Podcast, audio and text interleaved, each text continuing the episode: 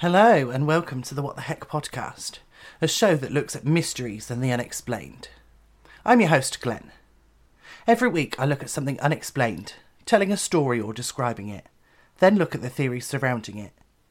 I won't give you any answers, because I don't know them myself. I'll just give you what you need to decide for yourself.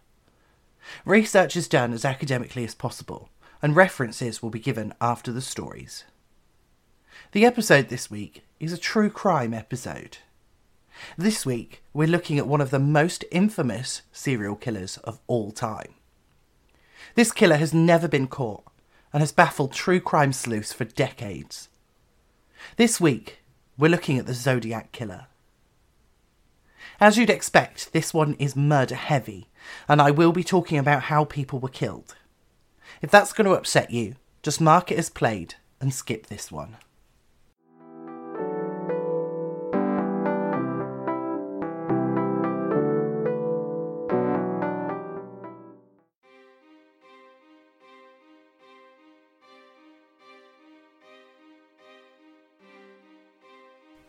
In July 1969, a deadly killer was made known to the public. Their killings were in the spotlight well into the 1970s, and nobody has ever been able to figure out who the killer was. Even though they were made public in 1969, their legacy begins before then. Before we get to the known victims, we have to go a little further back.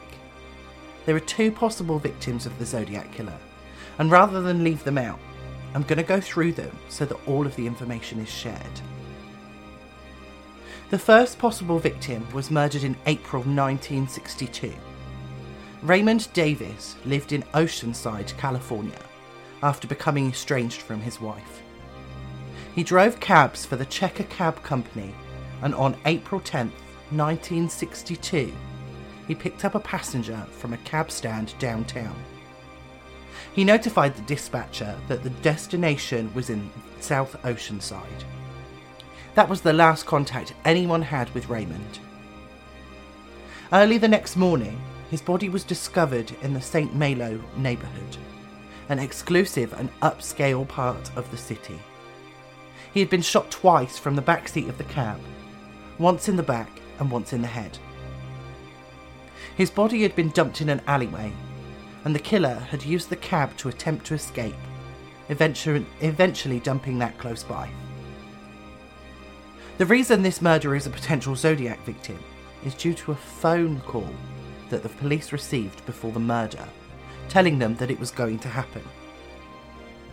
After the murder took place, they received a second phone call saying that a bus would be attacked next. The murder shows some similarities to the other killings, and could have been either the first case or the case that caused the Zodiac Killer to use his specific methods. The next and final possible victim was murdered in October 1966. Cherie Jo Bates had recently graduated high school and lived in Riverside City.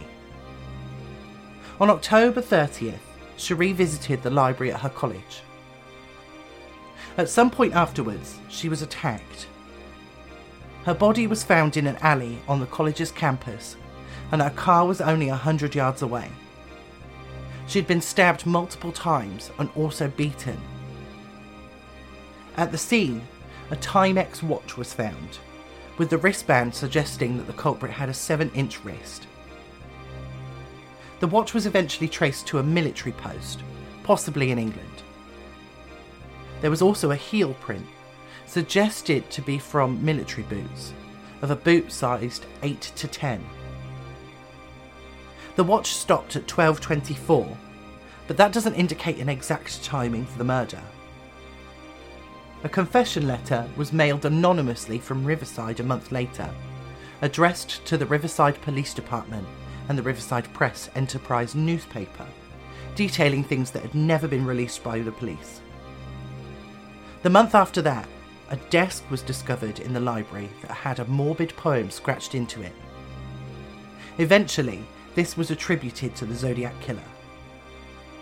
Another letter was sent out in April 1967 to the police and the paper, but this time Cherie's father received one as well. All of the letters were eventually attributed to the Zodiac Killer.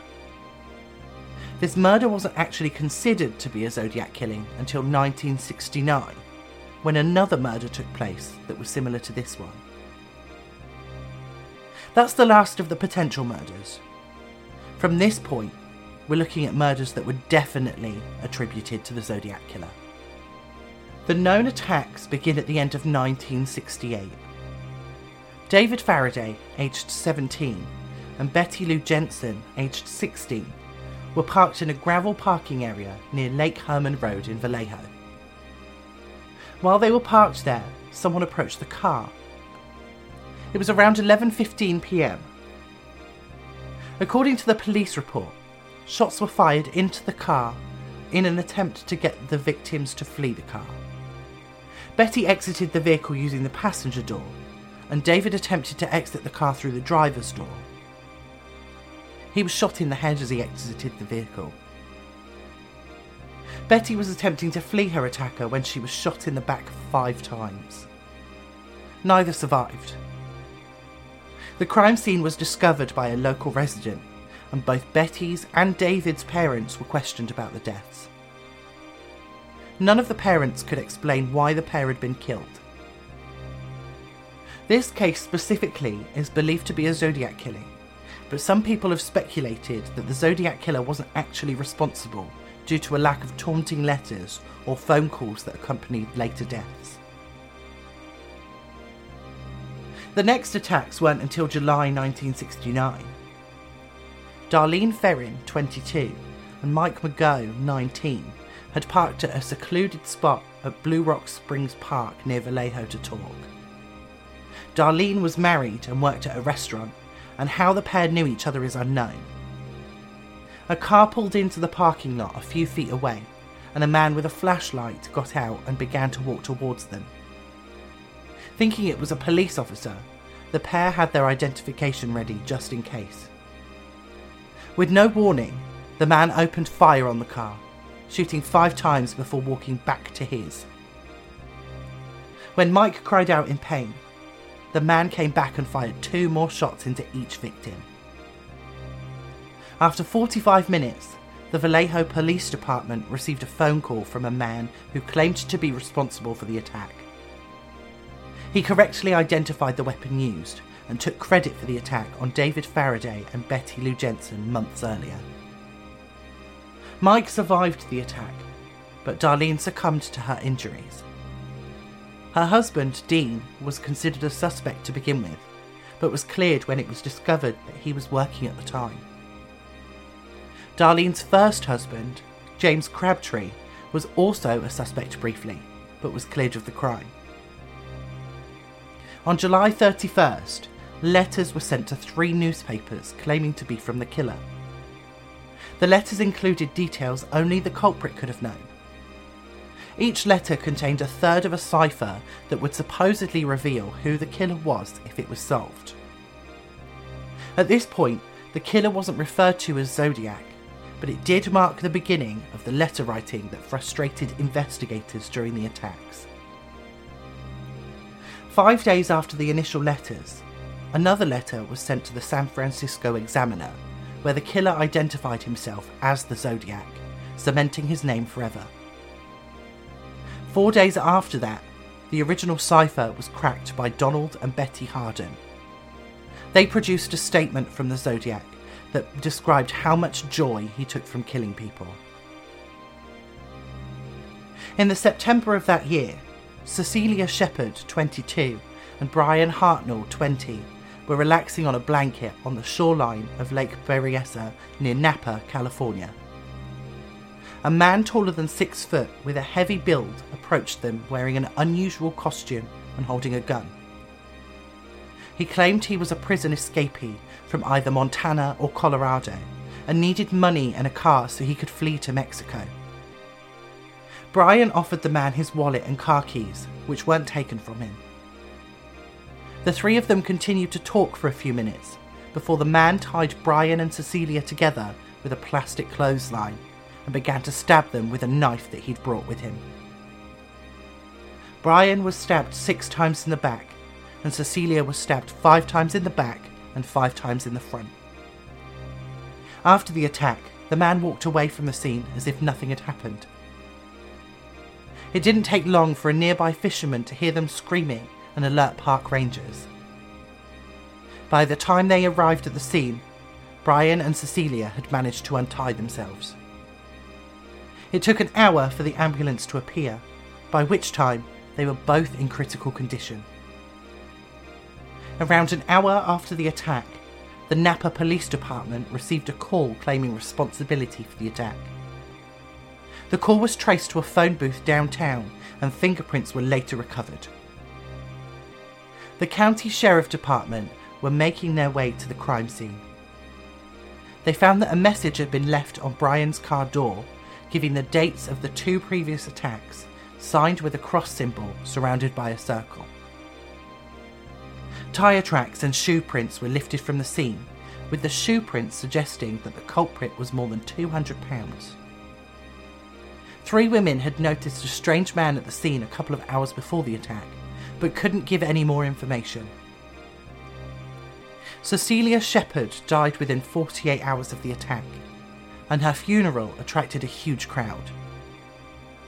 Bryan Hartnell survived and recovered from the attacks.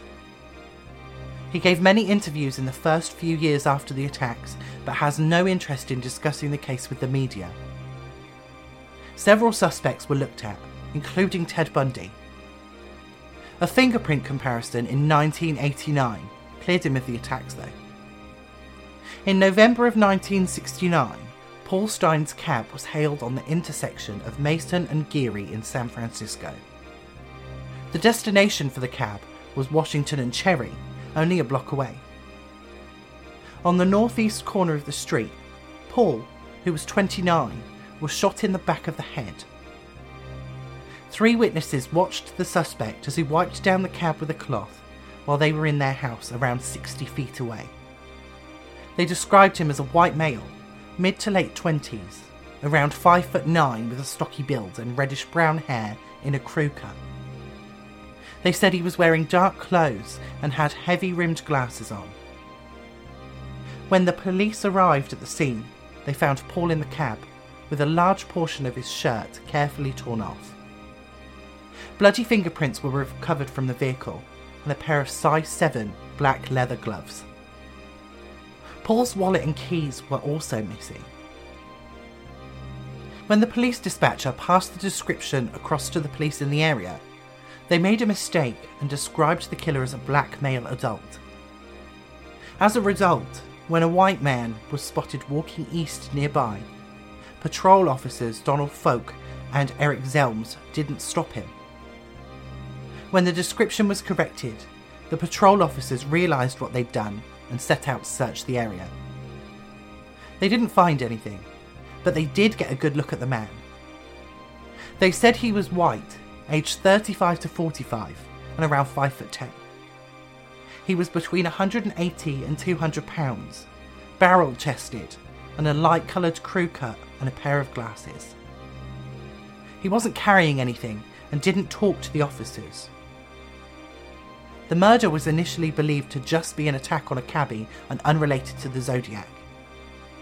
But on October 13, 1969, the San Francisco Chronicle received a letter from him containing a portion of a bloody shirt and taking credit for the murder.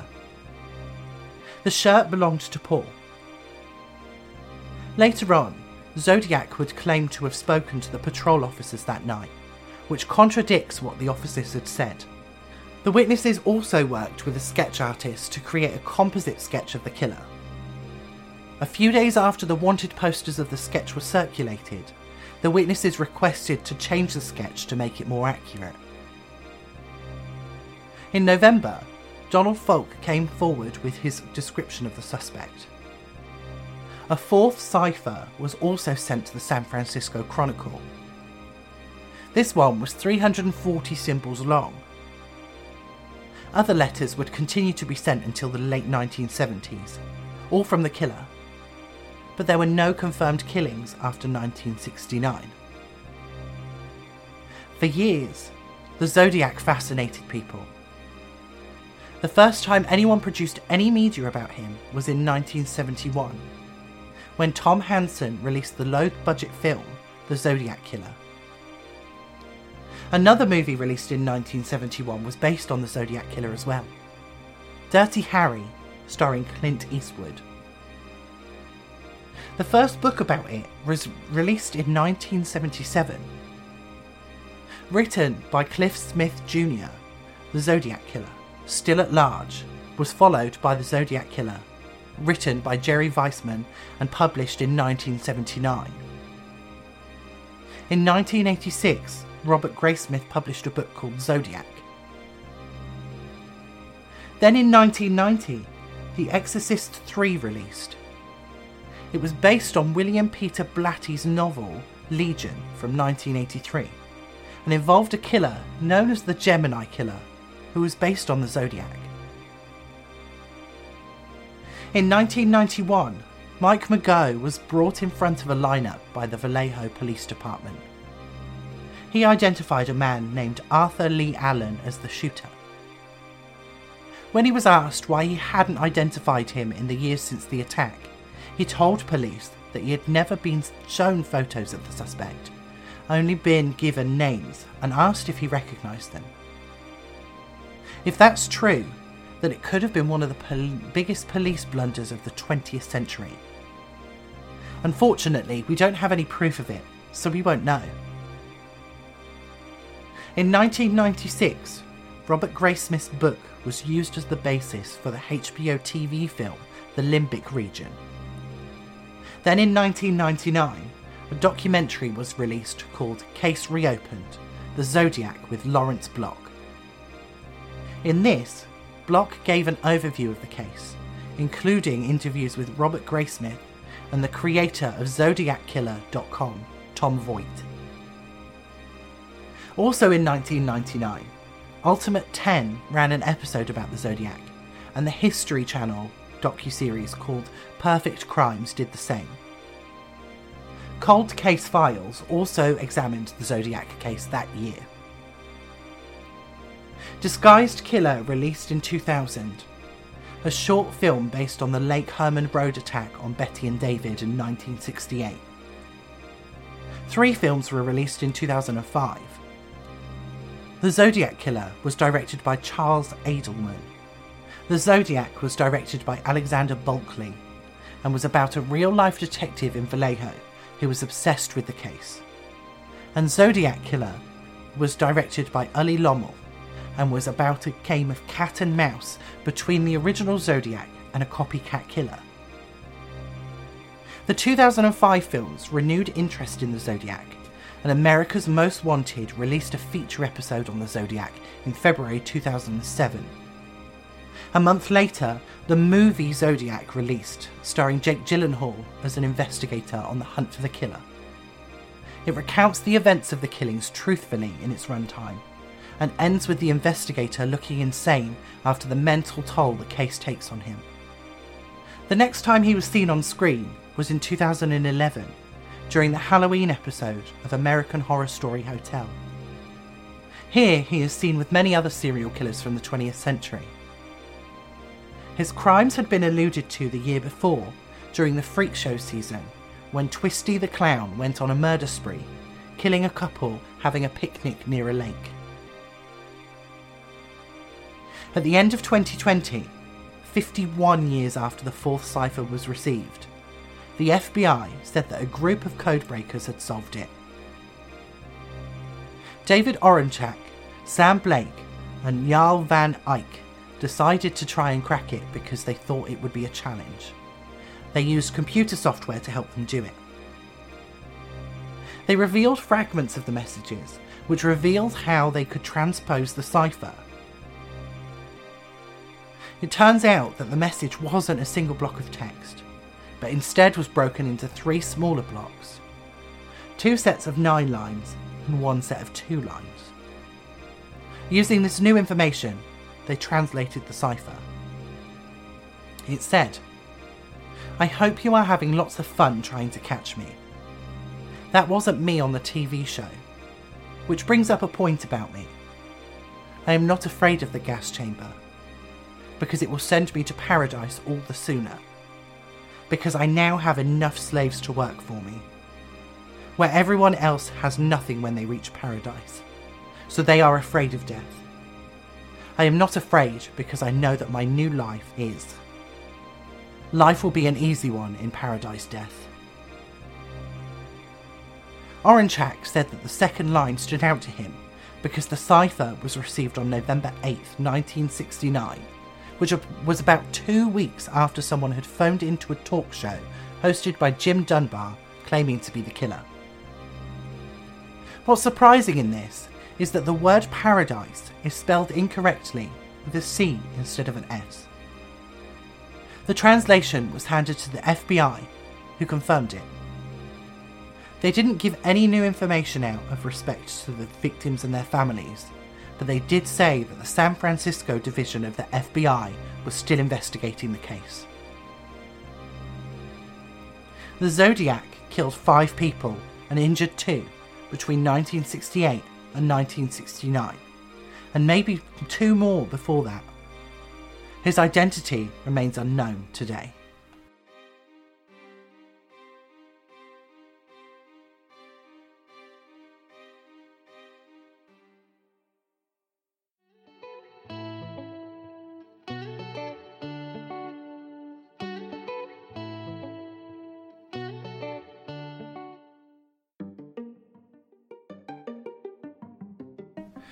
The Zodiac is one of the most unknown killers of the 20th century and fascinates true crime junkies. But who was he? We have a real doozy today because this is probably the biggest unsolved case in the last 100 years. There are several potential culprits to this case. Over the years, these culprits have changed, but most of them haven't been cleared of the crime at all. Let's jump in and I'll stop wasting time. The first suspect is Gary Francis Post. The key to this is the letters that the Zodiac sent to the media. They claim that the Zodiac killer had a total of 37 murders, but we only have five definite and two injured people. A group of cold case investigators known as the Case Breakers believe that the missing victims are the key to the culprit. They say that the Zodiac killer is Gary Post. Their trail begins with Cherie Jo Bates, who was the second unofficial victim. Her death is very similar to the attack on David Faraday and Betty Lou Jensen, who were both stabbed several times. The codebreakers say that the police sketches of the Zodiac look like Post. They also suggest that Post is named in the ciphers if you remove a series of letters from it. It's quite a reach, but one of the letters did say that the ciphers, once solved, would reveal the name. Post died in 2018 and was never cleared of the crimes. The San Francisco Chronicle says that there's only one suspect. They believe it was Arthur Lee Allen, the same man that Mike Mageau picked out of a lineup. Allen was a former teacher with a criminal record for child molestation. He connected to the Zodiac in several ways. Allen wore the same shoes as the killer, with a distinctive tread. At least one of Allen's friends said that he had confessed to them as well. What makes matters worse is that Allen only took one sick day as a teacher, the day that Cherie Jo Bates was murdered. Thought Catalog compared what was known about Allen to serial killer profiles that the FBI agent John Douglas built. They found that there was a lot there. Allen was dishonourably discharged from the Navy, reportedly abused animals, and told a friend that he had fantasised about killing random couples. Allen had made it no secret what his favourite book was either. The Most Dangerous Game is a novel about a hunter who decides to hunt humans instead of animals. The name of the book crops up in one of Zodiac's ciphers. Allen was never charged. His handwriting was tested and found to not be a match to the letters, and law enforcement never managed to make a case strong enough to charge him with anything. Allen died of a heart attack in 1992. In the early 70s, a man walked into the office of San Francisco attorney Robert Tarbox. The man confessed to being the Zodiac. Tarbox was a maritime lawyer, and the man confessing was a merchant marine. The Marine told Tarbox that he wanted to stop killing, and Tarbox said that the descriptions of the murders weren't detailed but were comprehensive enough that he had no doubt that he had spoken to the Zodiac killer. Tarbox said nothing for a number of years, citing attorney client privileges. In 2007, the film Zodiac named Arthur Lee Allen as the killer, and Tarbox said that it was wrong telling all but the Marine's name. Law enforcement says that this is entirely possible, acknowledging that Allen wasn't a perfect suspect. Robert Graysmith also supported this claim. One of Graysmith's first theories was that the killer was a merchant seaman, so Tarbox wasn't even the first to mention something like that. Next, we have Earl Van Best Jr., the FX true crime series, The Most Dangerous Animal of All, was based on a book of a very similar name. The Most Dangerous Animal of All Searching for My Father and Finding the Zodiac Killer, written by Susan Mustafa. The book follows Gary Stewart in his search for Earl Van Best Jr., who had gotten Stewart's mother pregnant when she was 14 and then abandoned the child in an apartment building stairwell. The book claimed that he hadn't just found his father, but also found a serial killer. He had evidence, including sketches, handwriting, and partial DNA that appeared to match. Mustafa believed the claims herself. Enter the director of the series, Kief Davidson, and the executive producer, Ross Dinerstein, who had done their own investigation Using what they had found, they disproved all of Stewart's claims. After that, they had to figure out what to do with this information. They chose to follow Stewart's journey to find his father, eventually telling him what they'd learned. The biggest thing they found was that Van Best Jr. was in Europe at the time of the confirmed killings, so he couldn't have done it. They allowed Stewart to see the finished series ahead of release, including all of the debunking. Stewart took it well, saying that he loved it, confusing the producers, especially considering the claims he had made in the book. Fox News aired a strange claim in 2009. A California woman, Deborah Perez, claimed that her father, Guy Ward Hendrickson, was the Zodiac killer. There were some crazy reasons as well. She said that she was the one who wrote the letters that had been sent, and she embroidered the hood that he supposedly wore. Perez was seven at the time and had no choice but to go along with Hendrickson during the attacks.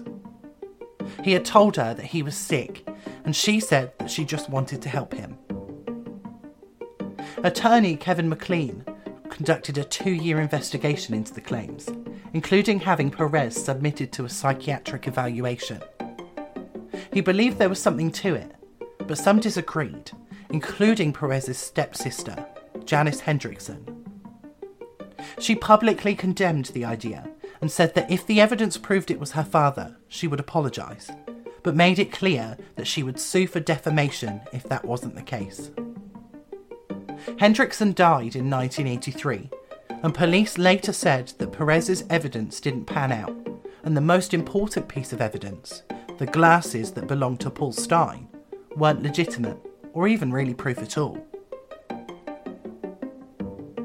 The name Ross Sullivan appears in online forums more than official investigations, but that's likely not surprising since investigations are ongoing. He features in the History Channel's The Hunt for the Zodiac Killer, which connects him to the murders through Cherie Jo Bates. Sullivan was a student at the Riverside City College at the same time as she was killed, and he worked at the library, the same place she'd been the day that she died. He was described as the kind of person who makes others uncomfortable and was known to constantly wear military boots, the same kind of boots that were connected to prints found at the site that Bates's body was found, as well as the Lake Berryessa crime scene. Sullivan was also a student of cryptology, which theorisers say would have been handy to him if he were writing the ciphers that confused law enforcement and codebreakers for decades after they were sent. He also fits the physical description of the killer and was diagnosed as schizophrenic and had bipolar disorder. One of the most damning pieces of evidence here is that Sullivan moved into the Zodiac's hunting grounds just before the murders started. Nobody really knows what happened to Sullivan, but it's believed he died in 1977. Tom Voigt, the creator of ZodiacKiller.com, was interviewed once about who he believes is the top suspect in the case. Voigt said it was a man named Richard Joseph Gaikowski. An ex army medic from South Dakota, he moved to California in 1963. In 1971, his co workers had him committed to the Napa State Mental Hospital, where he was treated for three years.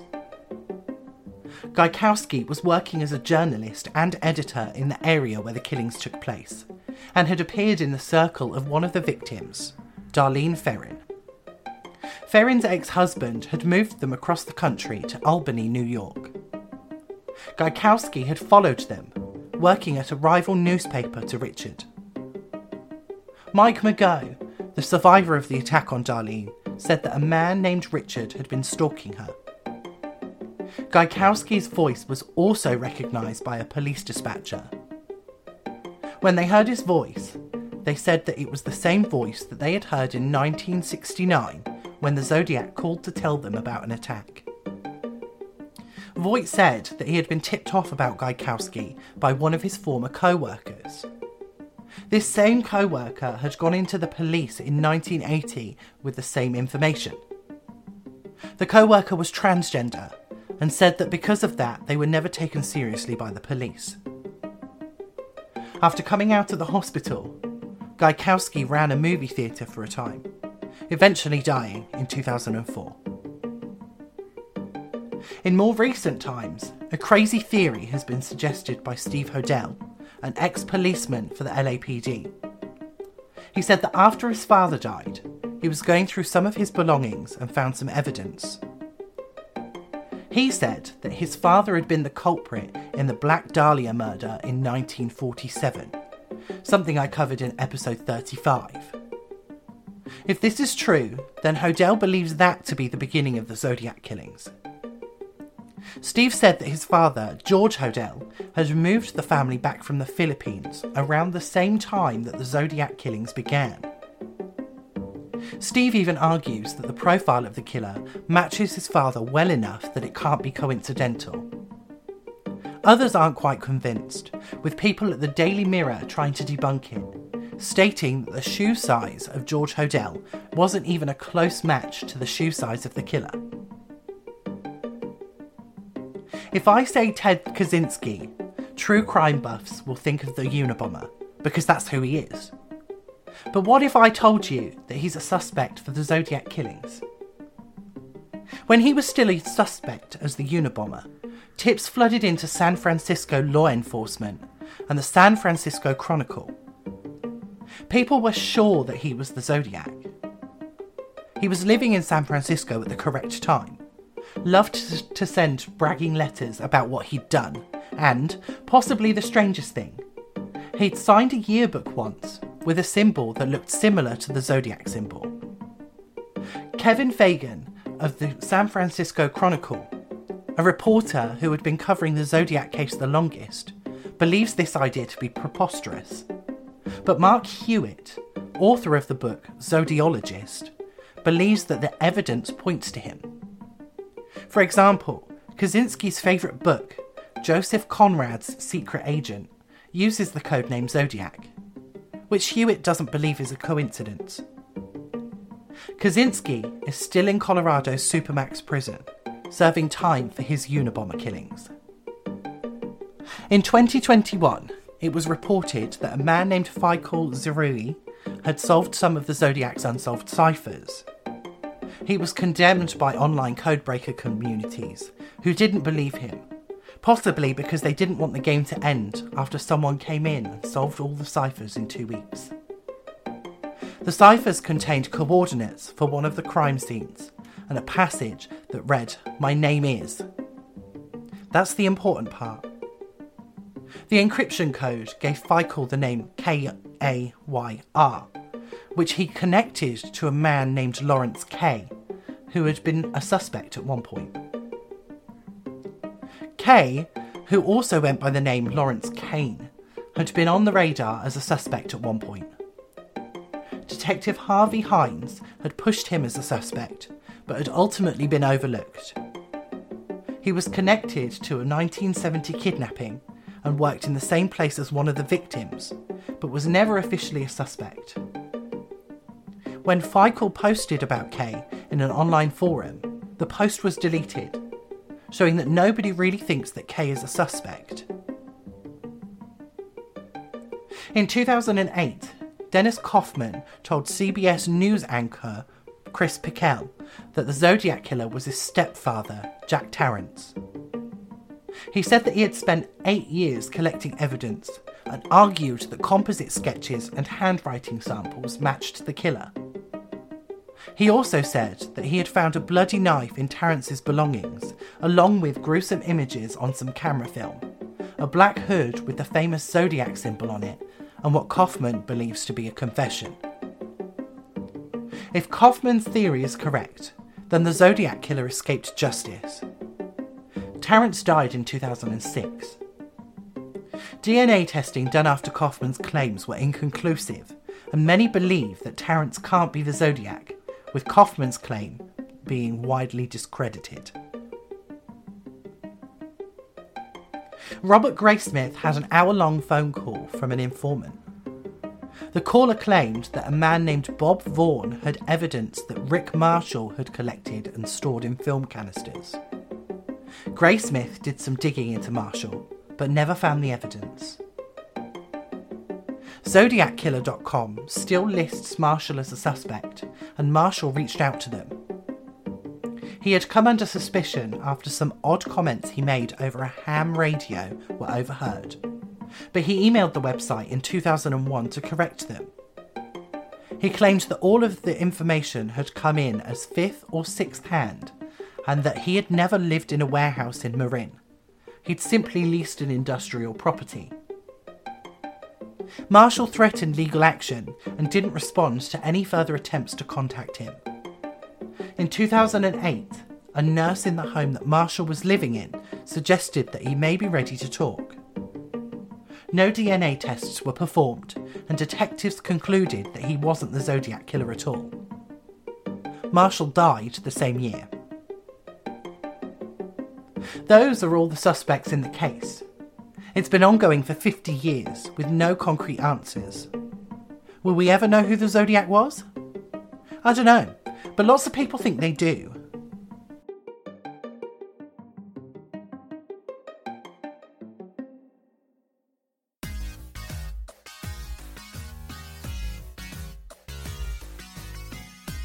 The story from this episode came from a San Francisco Examiner article called a look at the Zodiac Killer's deadly timeline. A New York Times article called 51 Years Later Coded message attributed to Zodiac Killer has been solved, FBI says. An IFL Science article called FBI confirms Zodiac Killer's cipher has been decoded and his message finally revealed. A crime and investigation article about the Zodiac Killer and zodiackiller.com the theories from this episode came from ZodiacKiller.com and a grunge article called Every Big Suspect Accused of Being the Zodiac Killer.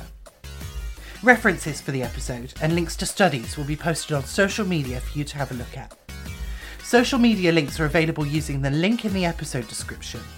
I'm on Facebook, Instagram, Twitter, and still plan to post short pieces of episodes on TikTok as well as putting the episodes on YouTube, and I'm in the process of planning that now that I have a little more time. I have a Patreon, but I'm still deciding what to post on it this season. There's a £3 tier if you want to support me anyway. The link to the Patreon is also on the link tree, and as before, you're welcome to pledge more than £3 a month, and I'll find something extra special for the people that do. My email address is also in the episode description if you want to send me spooky stories, unexplained events, or even mysteries you want me to look at. If I get enough, I'll set up some listener episodes to read them. Please don't hesitate to email me if you have any corrections or issues with things that I've said either. Once I've seen the email, I'll make sure to correct myself. This week's creature feature will be out on Saturday, and next week's episode will be out on Wednesday, February 1st. So hold on until then.